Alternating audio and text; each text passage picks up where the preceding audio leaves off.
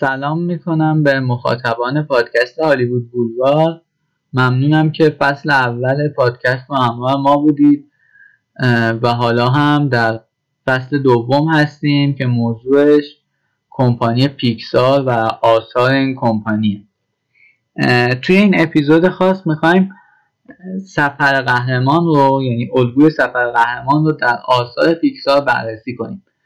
اول کمی به خود الگو می‌پردازیم که الگو چیست و چگونه کار می‌کنه. و بعدش به این می‌پردازیم که پیکسار چگونه از این استفاده کرده و چه ویژگی هایی داره استفاده پیکسار از این نوع الگو. امروز امیر و علی کنارمون هستن. یه سلام بدید که بحث رو شروع کنیم. من سلام می‌کنم به مخاطبای پادکستمون امیرم من. سلام به همه مخاطبای عزیز. علی هم امیدوارم که بحث خوبی داشته باشیم و بتونیم که یک گپ جذابی رو با هم به سرانجام برسیم. توی قرن بیستم یکی از مهمترین آثاری که نوشته شد یه کتابی بود اثر جوزف کمپل به نام قهرمان هزار چهره که حاصل تحقیقات کمپل در اسطوره ها و افسانه های قدیمی بود و یک الگوی داستانی رو پیدا کرده بود کمپل که می‌گفت توی تمام این داستان ها چنین الگویی تکرار میشه. نکته که داشتیم بود که این الگو همینجور که بارها بارها تکرار شده هر چقدر تکرار میشه نه تنها جذابیتش کم نمیشه بلکه ویژگی های جدیدی رو ما ازش سه مرحله کلی داشت عظیمت تشرف و بازگشت. اولش خب قهرمان به یک سفری می‌رفت. در مرحله بعد قهرمان از دنیای خودش جدا می‌شد. در این مرحله عظیمت از دنیای خودش جدا می‌شد.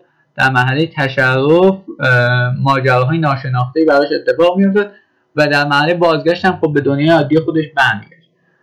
سالها بعد کریستوفر وگلر پروژه کمپل رو تکمیل می‌کنه و اینو توی عرصه فیلم نام نویسی بسیار خوب میاد توضیح میده. کوهن الگوی اون در واقع سفر یک قهرمان که شخصیت اصلیه رو بیان می‌کنه. این سفر قهرمان چند مرحله داره که در سه پرده بیان میشه.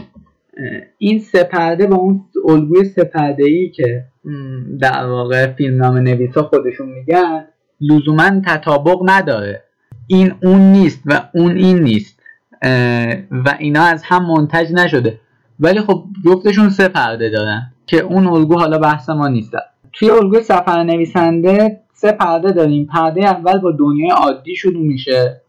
بعد قهرمان به ماجرا دعوت میشه بعد دعوت رو رد می‌کنه و بعد ملاقات با مرشد اتفاق میفته ملاقات با مرشد به قهرمان ما انگیزه عبور از آستانه اول رو میده و در اینجا پرده اول تموم میشه. توی پرده دوم آزمون ها پشتیبانان و دشمنان خودش رو می‌شناسه قهرمان. توی مرحله بعد یک حالت معنوی پیدا می‌کنه. قهرمان میره به درون خودش و این مرحله به روی کرد به درون ترین قال مشهوره مرحله بعد آزمایش سخته و وقتی که قهرمان از این آزمایش سخت پیروز بیرون میاد جایزه خودش رو تصرف می‌کنه که اصطلاحا بهش تصرف شمشیر هم میگن. پرده سوم هم مسیر بازگشته و بعد از تجدید حیات قهرمان او با اکسیرش برمیگرده. به نظرم من این الگو رو معرفی کردم حالا با کمک بچه ها بیایم این الگو رو توی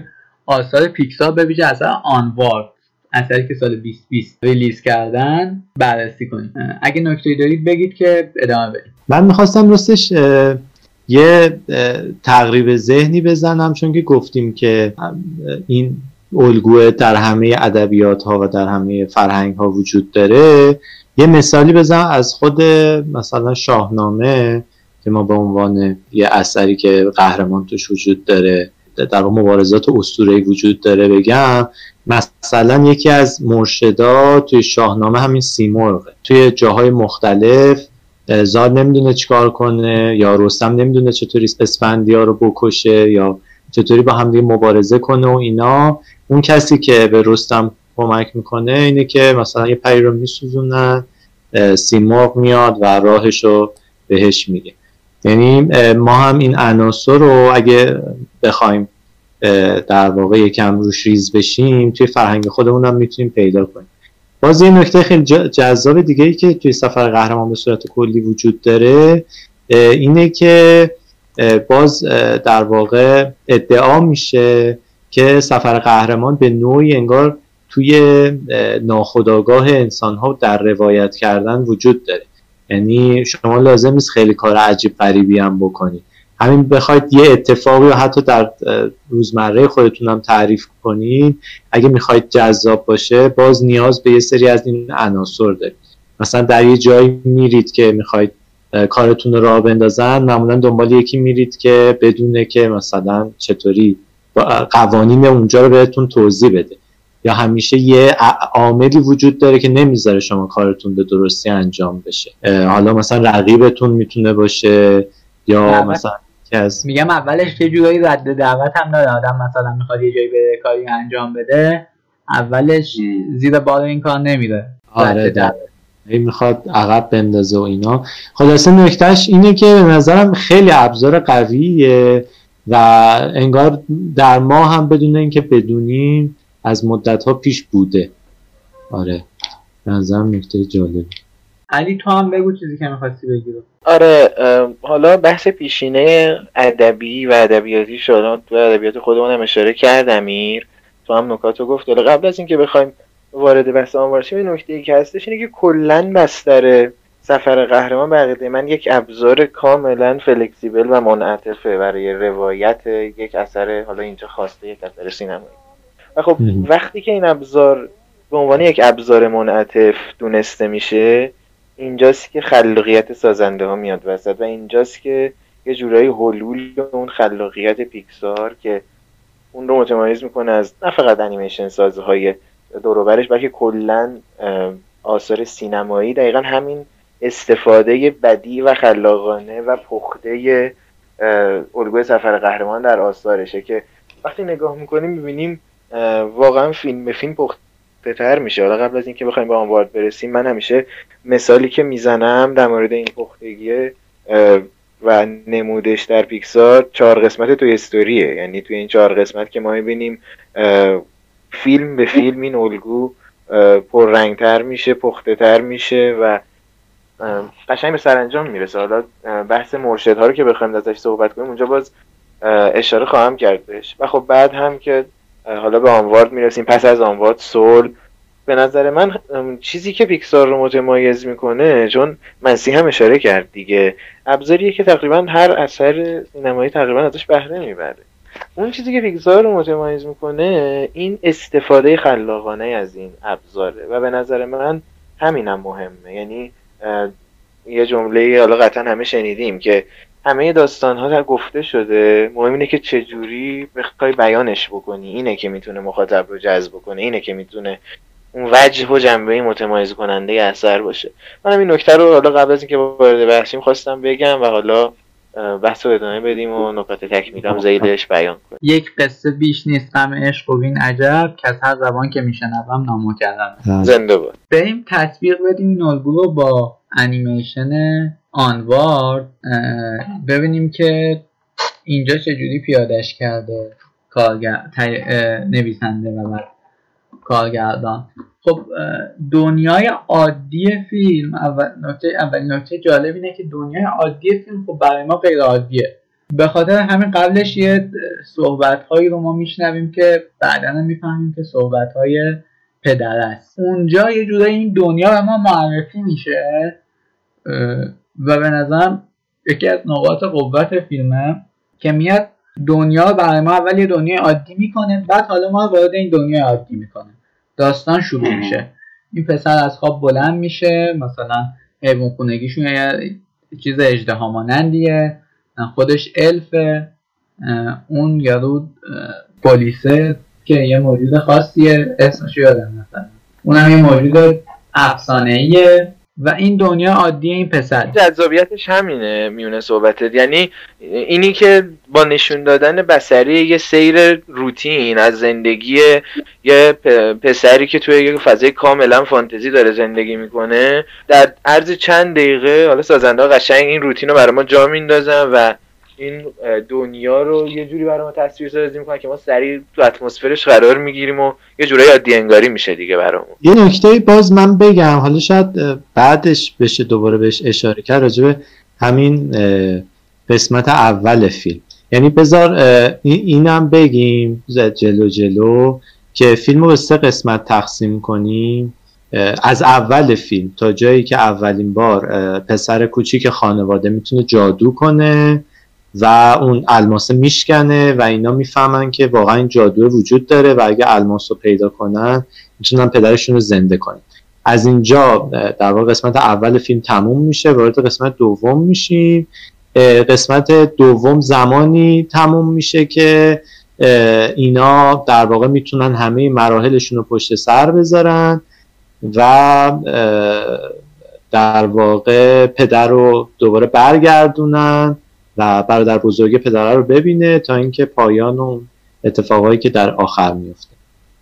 یه نکته ای داره این اول فیلم که این نشون میده و به نظرم خیلی در واقع فارغ از این که به بامزه بودن کار کمک می‌کنه شوخیایی توی کار کمک می‌کنه اینه که یه بیسی واسه همه این شخصیت ها می‌سازه.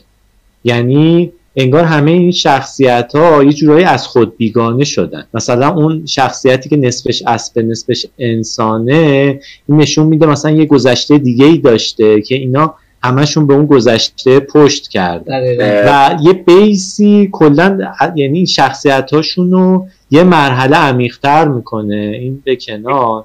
یه ویژگی دیگه هم که داره اینه که یه کاشت به ما میده. یعنی اون اول تو شما مثلا تو کل فیلم یه عالم جادو می‌بینی که اگر به نظر اون قسمت افتتاحی فیلم نبود می‌گفتی که این مثلا نویسنده هر جا که دلش خواسته یه مثلا یه جادوی اضافه کرده دیگه. ولی این با اون بیسی که توی فیلم می‌ذاره نشون میده که نه آقا این مثلا قبلا بوده و این یه جهانیه که جادو توش وجود داره فقط فراموش شده. جادو و فیلم نویس به عنوان مسئله دراماتیک فیلم یه جورایی بیان می‌کنه و نه یه چیزی که خودش گاهی وقتا بخواد ازش استفاده کنه. راستش اینو می‌خواستم بگم که کلا خصوصیت قسمت مقدمه و جهان معمولی که می‌سازه که تو این در واقع جهان عادی که می‌سازه این تضاده توش وجود داره به قول تو که اون قسمت جادویی قسمت غیر جادویی این یه سری کار کرده تو خود تو بقیه فیلم ایجاد بعدش مرحله دعوت به ماجراست این دعوت به ماجرا رو ما خیلی ظریف و خوب می‌بینیم توی کار. که این برادر است برادر بزرگه. به این برادر کوچولو مدام میگه که یک دنیای جادویی وجود داره. یک, جا... یک توانایی هایی وجود داره که ما تو تاریخمون داشتیم و شماها باهاش غریبه اید و میگه که تو بیا با این دنیا آشنا شو. مدام, مدام می‌خواد جذب این دنیا بکنه. چه با اون بازیایی که داره چه اونجایی که اونجایی که در از خونه میره بیرون این میگه که بیاد به مناسبت تولدت من باید تو به عنوان شوالیه اعلام کنن مثلا یه همچین دنیایی رو دنبالش برادره. ولی خب این با این دنیا بیگانه است و در در واقع دعوت صورت می‌گیره و از طرف شخصیت اول ما دعوت رد میشه. در مورد این اگه صحبتی دارید بگید حالا. میشه گفتش که اون قسمت روی کاره. یعنی خب چیزیه که دقیقا منطبق با الگو بود. اون چیزی که ما می‌بینیم در آنبار دقیقا همون الگوییه که حالا در بحث سفر قهرمان مطرح میشه. به نظرم اینجا کاملا منطبقه. یعنی خیلی نمیشه حالا بسترش جوری نیستش که بخوایم خیلی روش صحبت کنیم چون عملا یه چیزیه که اتفاق افتاده دقیقا اون دعوته و بقیه قصه. به نظر من از مراحل بعدیه که خصوصا تو این اثر خلاقیت پیکسار یه جوری خودشو بروز میده و نشون میده. حالا باز امیر اگه نکته ای داره. نه منم به نظرم در واقع همینه. تا اینجا که در واقع اون اصا رو اساس چوبه اینا بهش میدن و این در واقع باز دوباره نمی‌تونه خیلی در واقع یعنی فکر می‌کنه پدرش هم احتمالا تو همین اوهام بوده و این قهرمانی که از پدرش ساخته خیلی موهومیه تا اینکه برای بار اول سعی می‌کنه و الماسه شکسته میشه. به نظرم اینجا جاییه که قهرمان دیگه از فضای امنش خارج میشه. میره که پرده دوم شروع کنه اون آزمایش ها رو بگذره. درست. بعد بعد دعوت این ملاقات با مرشده. یه چیزی که توی کاراکتر انگیزه ایجاد می‌کنه به نظر من و اون رو به سمت این داستان می‌بره یه دوست قدیمی پدرشه که میبیندش توی که این رو از روی اون هودی که پوشیده می‌شناسه میگه که تو مگه فلان دانشگاه میری؟ اون میگه نه بعد میگه مال پدرمه. و بعد خب این پدرم می‌شناسه. یه چیزایی میگه در مورد پدره که این توی دفترچهش یادداشت می‌کنه که مثل پدر باش. این به نظر من یکی از عوامل اصلیه که انگیزه ایجاد می‌کنه برای او و یه جورایی مرشدشه. اما بعد از اون زمانی که اون هدیه و از طرف پدر میان مادرشون اون اونجا بعد از اونجایی که دیگه داره برادر بزرگه اینو راهنمایی می‌کنه که نمی‌دونم اینجوری کن اونجوری کن که این جادو رو بتونیم انجام بدیم. اونجا دیگه یه جورایی برادر است که تبدیل به مرشد این میشه. مرشدی که خیلی هم خلاقانه است. حالا من این نکته به سر مرشد میگم. من مرشد رو یه جورایی پربحثترین حالا قسمت بسولگ سفر قهرمان میدم خصوصا تو آثار پیکسار بنظرم خیلی عمیق و لایمند و پیچیده است.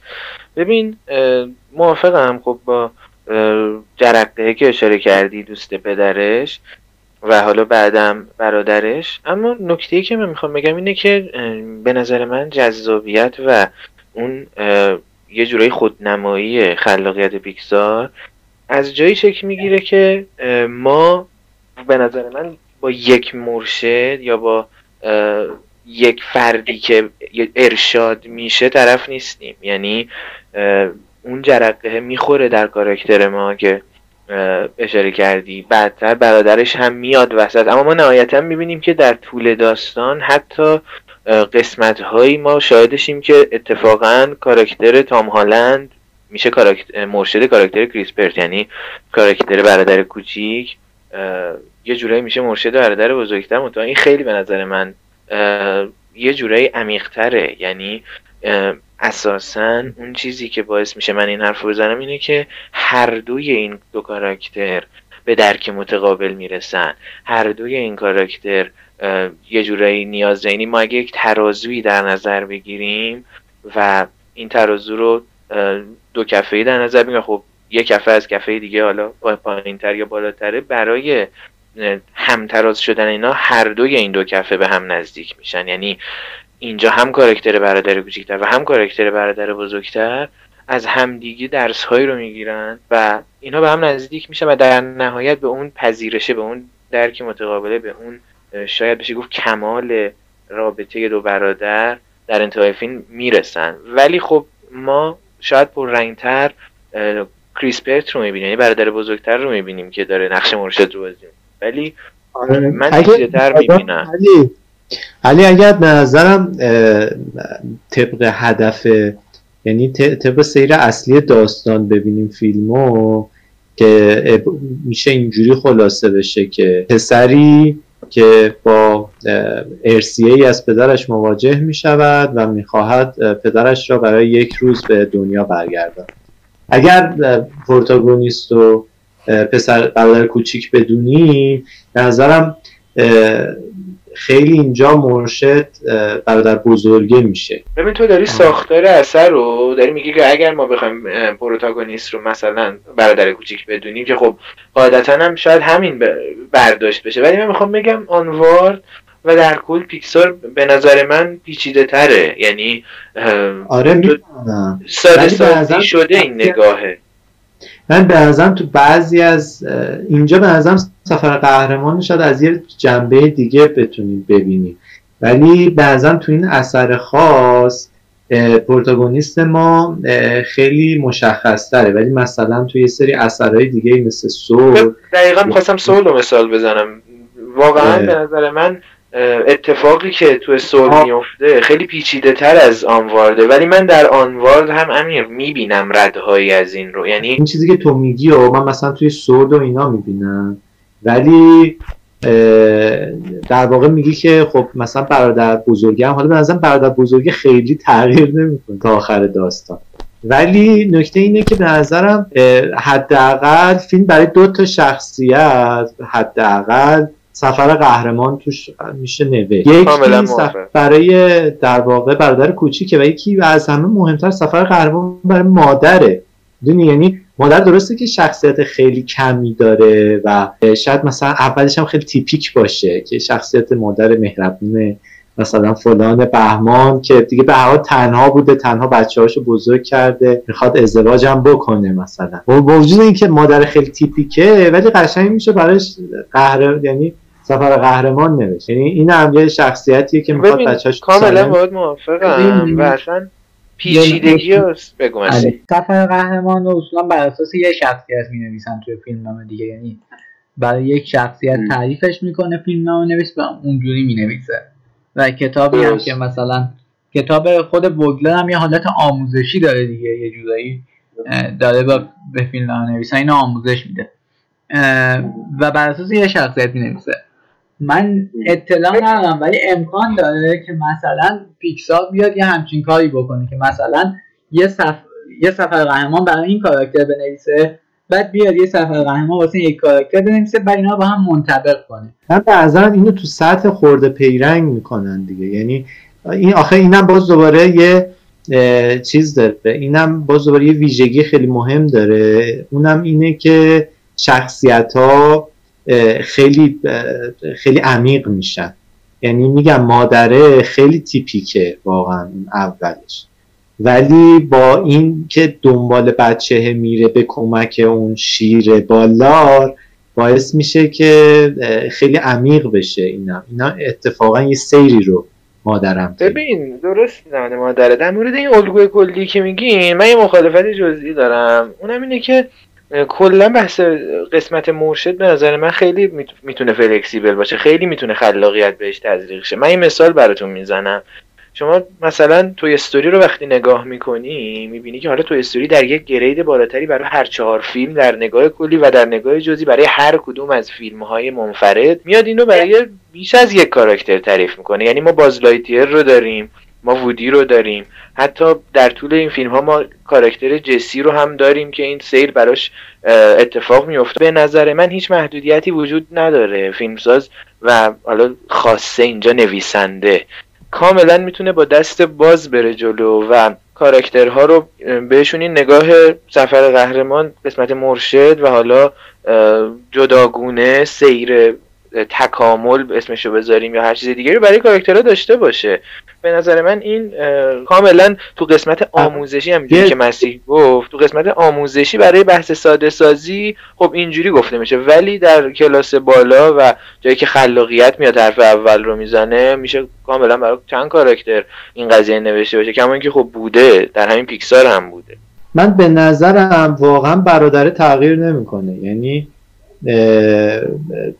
تماما چیزو نجات میده تماما برادر کوچیک با وجود اینکه برادر کوچیک باز اینجا باز دوباره یه ایده خیلی خفنی که برای آنوارد می‌زنن اینه که ما همیشه ایده ای که از مرشد داریم باز حتی اگر شما بخواید تو پیکسار هم مرور کنی به یکی از مرشدایی که واقعا خیلی مرشده تو پیکسار ماشین هاست اون ماشین آبیه. که خودش قهرمان شده و دیگه خودش خفن این ماجراست و خیلی هم آدم سطح بالاییه دیگه. قشنگ در واقع قشنگ مرشد تیپیکاله. توی آنوارد این مرشد تیپیکال رو میشکنن در واقع تو یه آدمی داری که اصلا نمی‌دونی این داره راز برای ما که در واقع نیمه افتتاحی فیلم رو دیدیم مثلا بازم حالت چیز داره. بازم حالت نمی‌دونیم. واقعا داره راست میگه نمیگه اینا. ولی اومده یه همچین شخصیتی رو بهش اضافه کرده که در واقع این ماجره برادری اینا هم به چالش بکشه. یعنی برعکس شاید خیلی از الگوهای سفر قهرمان مرشدمون یا آدم ریش سفید همه چیز تمومی که حتی شاگردم می‌دونه این مرشدش همه چیز تمومه نیست. یا آدمیه که اتفاق خیلی ساده است. بعد خیلی آدم مشنگ می‌زنه اتفاقا. ولی دقیقا درست. بعدا آره. خود مرشد کار دستشون میده. و خب مگه نکته دیگه هم که از ما قبلا هم اگه خاطرتون باشه در آثار پیکسار این چنین مرشدها رو داشتیم. اگه خاطرتون باشه تو قسمت سوم توی استوری ما اون کاراکتر دلغک رو داشتیم که وودی باهاش توی حالا اون میزانسن عجیب غریبی که دلغک رو به پنجره است و خاطرات خودش رو تعریف می‌کنه با خرس صورتی و یه جورایی میشه گفتش اون هم اونجا میاد و نقش یک مرشدی رو بازی می‌کنه که سرشکسته است اتفاقا خودش و کاملا شکست خورده است و این کلیشه اونجا یه جورایی شکسته میشه و تو همون قسمت سوم هم ما اون کارکتر تلفن رو داریم که اگه خاطرتون باشه اون هم اتفاقا دقیقا مرشدیه که داره از موضع سرشکستگی و تجربیات تلخ خودش وودی رو دقیقا ارشاد می‌کنه. آره. تفاوتی که تو میگی اینه که مرشد کسی نیست که قهرمان شده باشه. مرشد کسی که رفت... کسی که تجربه مشابه اون سیچویشن اون موقعیت رو داشته. دقیقا, حالا عبور از آستانه اول من یه سوالی رو می‌خواستم ازتون بپرسم که این عبور از آستانه اول به نظر شما این خروج کاراکتر ما از خانه و خانه پدری در واقع یا اونجاییه که در واقع اون کاراکتر چیزا می‌بینن و نقشه رو ازش جورایی می‌خوان بگیرن و بعد از اون سفر خودشون رو آغاز می‌کنن. آره من گفتم به نظرم عبور از اون ناحیه امنشون در واقع جاییه که می‌فهمن جادو واقعا وجود داره و دیگه از اونجا دیگه میرن دنبال شیره که نقشه رو از شیره بگیرن. بعد نه ببین آخه توی قصه های اساسی این الگو آستان اول یه چیز واقعا فیزیکیه یعنی یک آستانی وجود داره. من می‌خوام بدونم که این هویت فیزیکی برای شما به نظر شما کدوم یکی از اینها؟ همون جادو است دیگه. اینا می‌فهمن. در واقع می‌دونی جهانشون اینجوری عوض میشه. اینا فکر می‌کنن که جادو در واقع مسخره ایه و در واقع وارد یه جهانی میشن که اتفاقا انگار جادو توش وجود داره. یعنی قوانینشون اینجوری عوض میشه. اصلا انگار دیدشون نسبت به جهان عوض امیر ببین نه. اون چیزی که تو میگی کاملا درسته و این یه جورایی انگیزه سفر رو توی اینها ایجاد می‌کنه. خب؟ ولی آخه از یه تو میگی پرده اول خیلی بلند می‌کنه یعنی تا نیمه فیلم پرده اول کشیده میشه. ببین اون... نه نه به نظر من همینه. بذار توضیح بدم. به نظر من آستان اول خونه است و خب مراقب آستان اول همون مادره.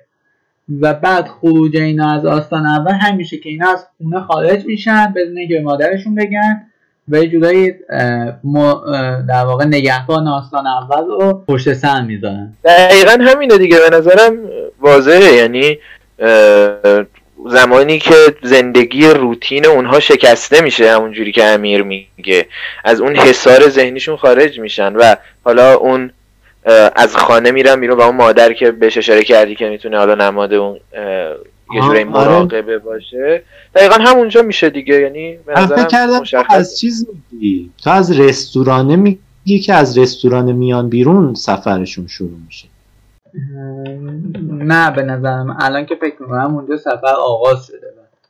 یکی از مراحل سفر البته ما اینجا اومدیم دو تا بحث مطرح کردیم ها. یه دونه ساختار سپرده ای که کی اون آستانه تموم میشه است یه بحث یه بحث دیگه اینه که واقعا کی سفرشون شروع میشه. به نظرم این دوتا منفک از هم دیگه نه چیزا. کاملا ادامه همن درسته. نه من حرفی که می‌زنم اینه که اون زمانی که ما میگیم مثلا از اون آستان امن خودشون خارج میشن اون مرحله همون یه جوری خروجه است همونی که بهش اشاره کردیم. اون رستوران به نظرم مرحله بعدش میشه یعنی دقیقا زمانی میشه که حالا حس می‌کنم اونجا اصلا به نیمه فیلم می‌رسیم درسته؟ این اونجا می‌فهمه که اون آدمی که فکر می‌کنه مرشد اینا در واقع نیست و این باعث میشه ما بفهمیم این خیلی نسبت به هدفی که باید بهش برسه دوره. اونجا یه ضربه دیگه به چیز می‌خوره. به قهرمانمون می‌خوره تا اینکه اینجا اتفاقا اون به درونی ترین قارم اونجا رخ میده. ما وارد پرده دوم که میشیم اولین مرحله آزمون ها پشتیبانان و دشمنانه. آزمونشون خب یه آزمونی که دارن اینه که بتونن نقشه رو به دست بیارن دیگه. که آزمون یه جورایی آره. یه حالت معلقی ما نگه میداره. فیلم که نه کاملا شکست می‌خورن نه کاملا پیروز میشن. و بعد اینکه پشتیبانان و دشمنانشون پشتیبانی پیدا نمی‌کنن یعنی اون کاراکتری که فکر کنن که باید اینها رو کمک کنه یه جورایی نمی‌تونه اینا رو پشتیبانی کنه ولی بعدا خب میاد کمکشون. یعنی یک باعث تغییر تو اون کاراکتره میشن که اسمش هم یادم رفته همون اجده ها ماننده که صاحب اون رسونه آره آره. خب به این نکته هم اشاره بکنیم که در تمام طول مراحلی که گفتیم کاراکترها در مسیر کاملا رشد و یه جورایی قوس شخصیتیشون پیش میرن دیگه. و باعث تغییر تو میشه که بعدا به پشتیبانیشون میاد. و حالا با دشمنان کوچیک و بزرگی هم روبرو میشن. مثلا اون موجودات کوچولویی که سر راه اینها قرار می‌گیرن خبر از مقصد و مقصود سفر اینها ندارن. اما خب به نوعی مانع ایجاد می‌کنن توی این سفر. یه, یه چیزی هم بگم. به نظرم مهمه اینه که یکی از نگهبانه اصلی و یکی از این آنتاگونیستا که البته خیلی هم نی آنتاگونیست نیست ولی مانع رسیدن به هدف ایناست. اون پلیس است که می‌خواد با مادرشون ازدواج کنه. اگه دقت کرد یه جایی که دنبالشون میفته که اینا رو بگیره. اون اولم اگه یادتون باشه این دیدین یورت مکنون میاد سمت خونه میگه که باز که این پسر داداش بزرگه که داشته مثلا وسط شهر دعوا را مینداخته که اینو خراب نکنید و اینا. یعنی باز خود این چیزا هم بنظرم یکی از نگهبانا محسوب میشه. نگهبان نه دیگه دشمن آره دیگه. آره یعنی مانع رسیدن به هدف ایناست و بعدش مرحله رویکرد به دمانی ترین رو داریم به نظرم جای بحث داره این قسمت. چون می‌دونین من احساس می‌کنم که کلا چون بروز و نمود بسری این مرحله خیلی درونی میشه و خیلی طبعا همیشه وقتی ما توی حالا سینما بخواد درونیات نمایش داده بشه خیلی سخت میشه کار. اینجا هم یه مقداری میشه گفتش که شاید بحث پیش بیاد و نقاط حالا مختلفی رو بشه گفت. ولی به نظر من حالا میگم من بین چند تا لحظه خودم راستش مرددم که کدوم لحظات این روی کرده و اون نقطه عطف این قاره درونی است به نظرم امیر بگه اینو چون من شک دارم روی چند تا. اگه بخوام بگم بحث یه ذره شاید منحرف بشه. به نظر من اونجایی که واقعا وارد قار میشن یه حالت چیزی داره. یه حالت چنین روی کردی داره. چون سری بازی هایی رو مثلا می‌کنن شوخی می‌کنن. اینا یکی اونجاست که یه چنین مرحله ای داره که چندان توی سفرشون یعنی یه مقدار حالت معنوی تر توی سفرشونه. یکی هم اونجاییه که همون اواخر قبل از اینکه با اون اجدها روبرو بشن این پسره میاد دفترچش رو دوباره مرور می‌کنه که مثلا ما این مراحل رو آیا گذروندیم یا نه. اونجا هم یه جورایی باز به درون خودش من یه چیزی به ذهنم می‌رسه در مورد این تعدد توجیه این تعدد الان حقیقتش به ذهنم رسید. حالا بیانش هم می‌کنم نظرتتون بگیم. به نظر من ما می‌تونیم یک پازلی در نظر بگیریم این روی کرد به درونی ترین غار رو که لزوما یک لحظه خاص نباشه. یعنی ما می‌تونیم اینها رو به عنوان این لحظاتی که بهش اشاره کردی رو به عنوان تکه های این پازل در نظر بگیریم که وقتی کامل میشن می‌تونیم بگیم کل اون رویکرد رو ما داریم می‌بینیم. چون مسیح این اثرگذاریه که در مجموع شکل می‌گیره از تجمیع این لحظاته. یعنی ما نمی‌تونیم یک لحظه رو اینجا به خصوص بهش اشاره بکنیم. همونطوری که در مرحله مرشدها نمی‌تونیم مثلا یک مرشد رو فقط بگیم. به نظرم میشه اینطور نگاه کرد. حالا نظر تو امیرم بشنوم. والا من به نظرم همین جایی که در واقع مسیح میگه خیلی جای خوبیه. من در واقع اینا جایی که دیگه به شکست واقعی می‌رسن جاییه که قاره رو فکر کنم میرن و دوباره از مدرسه سر در میارن. دوباره از مدرسه سر در میارن. این دیگه واقعا در واقع شکش نسبت به اینکه داداشش هیچی نمی‌فهمه به یقین تبدیل میشه. میگه که تو همش هرچی در واقع تقصیر تو بوده که گند زدی و اینا. ما بابامون هم دیگه نمی‌تونیم ببینیم. تا اینکه در واقع همین که مسیح میگه پیش میاد. اینجا چه اتفاقی میفته؟ داداشه میره سی خودش و پسر برادر کوچیکم با نیمتنه باباش میرن روی قله میشینه. اینجا وقتی که این داره دفترچش رو مرور می‌کنه و این تسکا شد در واقع خط می‌زنه که هیچ کدومش عملی نشده می‌فهمه که اتفاقا داداشش چقدر بهش کمک کرده بوده. و اینکه این داداشش باهاش اونجوری صحبت کرده بوده اصلا حقش نبوده چون که داداشش باعث شده این رانندگی یاد بگیره فرزن یادتون باشه.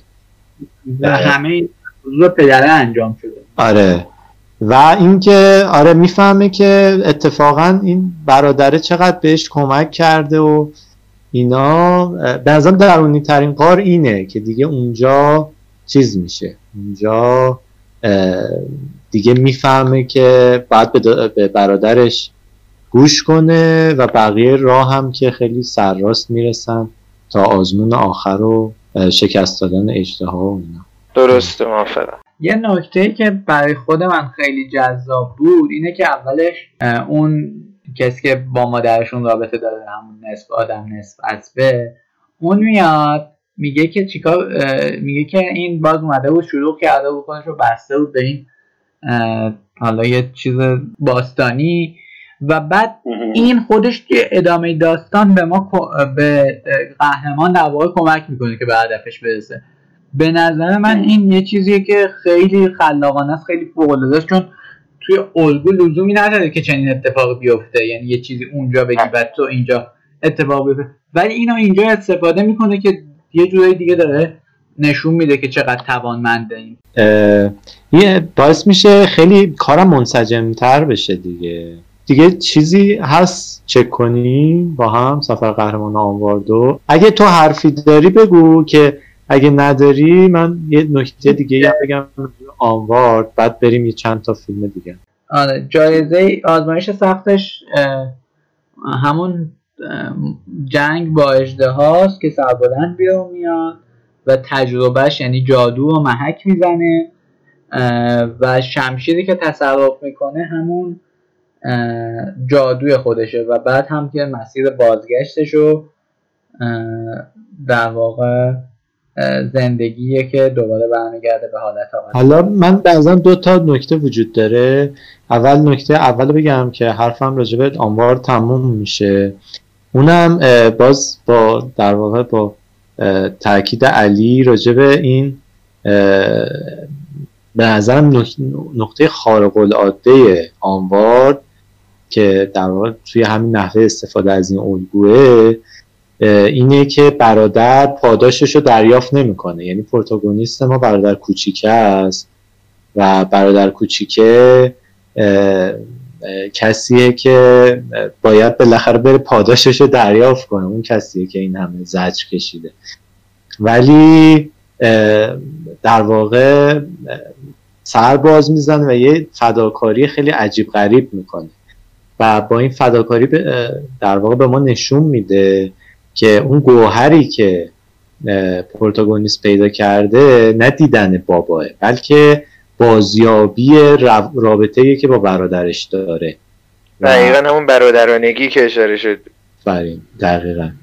و به نظرم این خیلی فداکاری عجیب غریب و خوبیه. نکته دومی هم که می‌خواستم بگم دیگه از آنوار دلات بیرون میام ولی نسبتیه که این سفر قهرمان توی پیکسار به طور کلی این اواخر هم باز به خصوص با مرگ پیدا می‌کنه. یکی از نکات جالب توی این اسطوره های یونانی اینه که قهرمان ها دیگه می‌دونیم دیگه در واقع سفر قهرمان طوری نوشته شده که این پروتاگونیست ما یا قهرمان ما تا آخر که این سفر رو در واقع ازش می‌خواد تمومش کنه با چالش روبرو میشه. خب چالش هم زمانی جذاب میشه که قضیه دو طرف داشته باشه دیگه. یعنی شما یه رو به دست میاری یه از دست میدی. خب یه خیلی جا ممکنه یه چیزی چه می‌دونم یه گوهری رو به دست میاری یه پولی رو از دست میدی فرزن خب این بله. یه سطحی از چالش. این بالاترین قسمت چالش زمانیه که قهرمان باید بین مرگ و زندگی انتخاب کنه. یعنی یا میمیره یا زنده میمونه. که توی نمونه های قدیمیش هم توی اسطوره یونانی قهرمان حتی باید این رفته وارد مرگ می‌شده در واقع به مرگ آغشته می‌شده تا اینکه دیگه اون در واقع اواخر چیز اواخر سفر دیگه اون حرکت نهایی رو می‌کنه آزمایش رو می‌بره و دیگه خودش از جهان مرگ نجات به نظرم پیکسار از این الگوی بسیار کهن به معنای خیلی واقعی کلمه شاهکار استفاده کرده به خصوص در این اواخر. توی آنوار حالا درسته که چالش ها سر مرگ و زندگی نیست ولی چالش ها بر سر برگردوندن یا آدمی از مرگ و اینکه شما بتونید بر این نقصانه در واقع یه چالشیه که تو این چالش این بچه ها باید بر مرگ پدرشون غلبه کنن. و خب خیلی چیز دراماتیک عجیبیه. باز مثلا نمونه دیگهش سله سل مثلا قهرمان ما باید بره تو جهان مرگ مرگ رو ببینه و دوباره برگرد باز نمونه به نظر من کلاسیکترش نمونه کوکوه. کوکو حتی مثلا ما تو کل برهه داستان مرگ شخصیت اصلیمون رو می‌بینیم. این داره هی به اسکلت تبدیل میشه ولی باز دوباره به زندگی برمیگرد به نظرم اینم یه نکته ایه که خیلی میشه راجبش صحبت. به جای آنوارد یه نکته دیگه هم وجود داره. اونم یه فکت فیلم بر اساس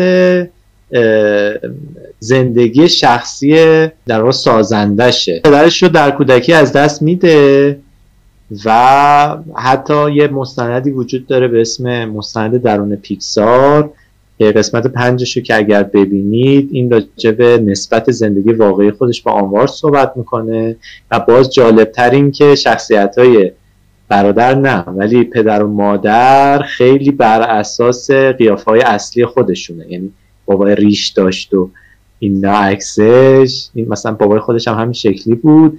و یه صحنه دیگه هم هست که یه نواری شخصیت اصلی می‌ذاره توی چیز توی رادیو که با باباش فقط با همین جمله ارتباط برقرار می‌کنه. در واقع هم بر اساس زندگی واقعی خود نویسنده است که اونم تنها از چیزی که پدرش داره یه نواره که توی جمله گفته سلام و خداحافظ. چه نکته که وجود داره به نظرم حالا توی آثار پیکسار توی چند تایی از اتفاقا انیمیشن کوتاه به نام شناور اگه اشتباه نکنم امسال پیکسار ساخت. دقیقا همین مسئله بود. معمولا از این حالا اسمشو بذاریم خلاقیت اسمشو بذاریم شیطنت نمی‌دونم. یه ایسترگی از زندگی خودشونو یه جوری می‌ذارن نویسنده ها توی داستان. حالا در قالب یا یه اتفاق شخصی مثل همین بحث حالا کاراکترها می‌تونه باشه یا مثلا در مورد بحث حالا اسامی یه اتفاق مهمی که تو زندگی اون فرد افتاده به نظرم این هستش. تو آثار پیکسار کار جذابی هم هستش. آره درست. یه باز یه نکته دیگه هم من راجع به آنوارد بگم. و نمی‌دونم موافقید یا نه. فضای خیلی غمگین آنوارده حالا من شاید خیلی با این پیش زمینه که می‌دونستم این در زندگی شخصی خود این آدمی که خب خیلی تراژیکه واقعا. ولی واقعا توی فضا خودش نشون میده. ببینی که تو دنیای واقعی ما جادو هم کار نمی‌کنه متاسفانه خیلی داستان اون میشه. آره آره.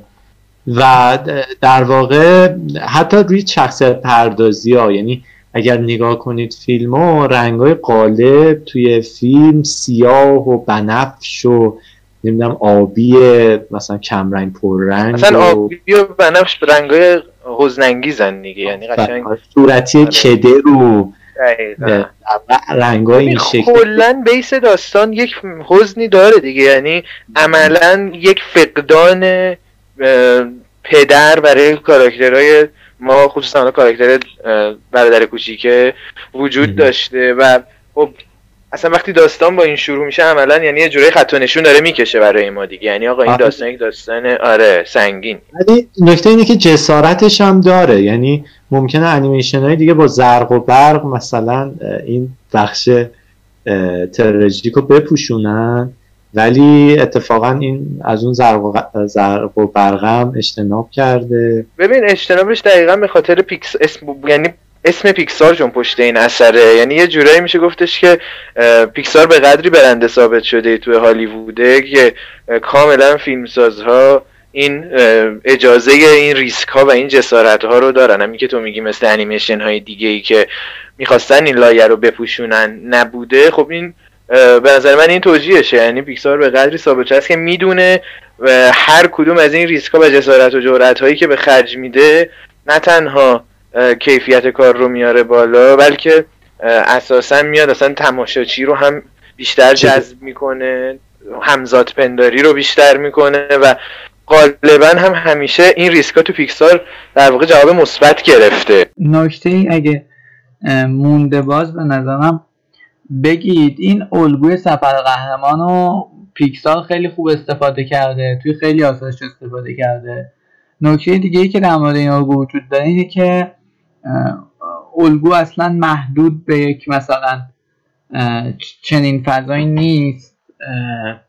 تو فضاهای مختلفی بارها توسط فیلمسازان مختلفی پیاده شده. از فیلم خانه دوست کجاست عباس کیارستمی و فیلم جاده استریت دیوید لینچ بگیر تا فیلمهایی مثل جنگ ستارگان یا برخورد نزدیک از نوع سوم استیون اسپیلبرگ. که اسپیلبرگ هم خیلی به این الگو علاقه داره و چند جای اونم استفاده کرده. به نظر من پیکسار هر بار که سراغ این الگو رفته تقریبا موفق بوده. عملکرد خوبی داشته مثل عملکرد خوب خوبش توی دیگر الگوهای فیلم نام نویسی که خیلی خوب می‌تونه پیادهشون کنه. به نظرم دیگه نکته نمونده. چیزی مونده که به نظر منم جنبندی نهایی رو بگم. جنبندی نهایی خودمو. به نظرم میگم حالا پیکسار ما آنواد رو انتخاب کردیم ولی به قدری پخته شده پیکسار. در بحث الگوی سفر قهرمان که خصوصا حالا میگم من خیلی تاکید دارم روی چهارگانه توی استوری چون به نظرم شگفتی و اعجاز این چهارگانه اینه که جدای از این که در یکایک قسمت ها ما الگوی سفر قهرمان رو می‌بینیم یک الگوی کلیتری هم در مجموع این چهار فیلم قشنگ می‌بینیم و این خیلی به نظرم جای بحث داره. حالا نمی‌تونیم واردش من اشاره می‌کنم ازش می‌گذارم و خب آخرین اثر پیکسار یعنی سول که واقعا در اوج این قضیه است یعنی چه از مرشدهایی که میشه گفتش که دائم با هم در حال تکاملن یعنی هم کاراکتر حالا 22 هم کاراکتر جیمی فاکس نمی‌خوام واردش بشیم من اشاره فقط بهش می‌کنم.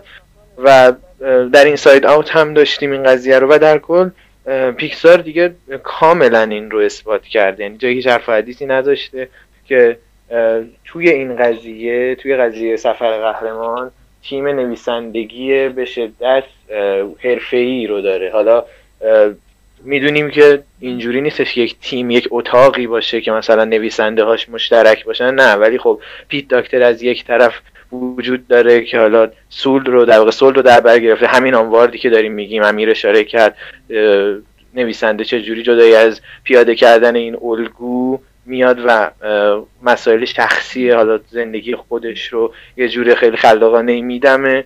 در کل من احساس می‌کنم این بحث سفر قهرمان رو میشه در مورد 90 درصد آثار پیکسار گفت. حالا ما به آنواردش اشاره کردیم ولی موضوع به نظرم خیلی عمیقتر از این حرف و بیشتر از این دیگه ادامه ندم. به همین بسنده می‌کنم برای جمعبندی خیلی هم خوب. ممنون از هر دوی شما عزیزان که در این بحث کنار ما بودید. امیدوارم که نکاتی که نیاز بوده رو گفته باشیم هم در مورد الگو هم در مورد استفاده این الگو توی آثار پیکسار و به ویژه اثر آنوارد که اثر خوبیه. اگه آنوارد رو ندیدید آنوارد یه مقدار توی شلوغی تبلیغاتی که سر سول شد گم شد. اگه آنوارد رو ندیدید ببینید. اونم اثر قابل بحثیه اثر خوبیه. امیدوارم که این اپیزود خوب شده باشه و فصل دوممون قوی تر از فصل اول با حمایت شما پیش بره. ما هم کانال تلگرام داریم هم توییتر داریم هم اینستاگرام داریم. ما دنبال کنید و همون نظراتتون رو بگید اگه می‌خواید.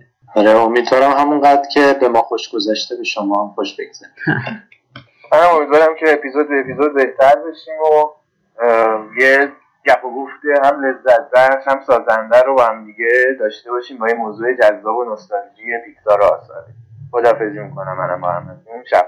خیلی ممنونم. خدا نگهدار.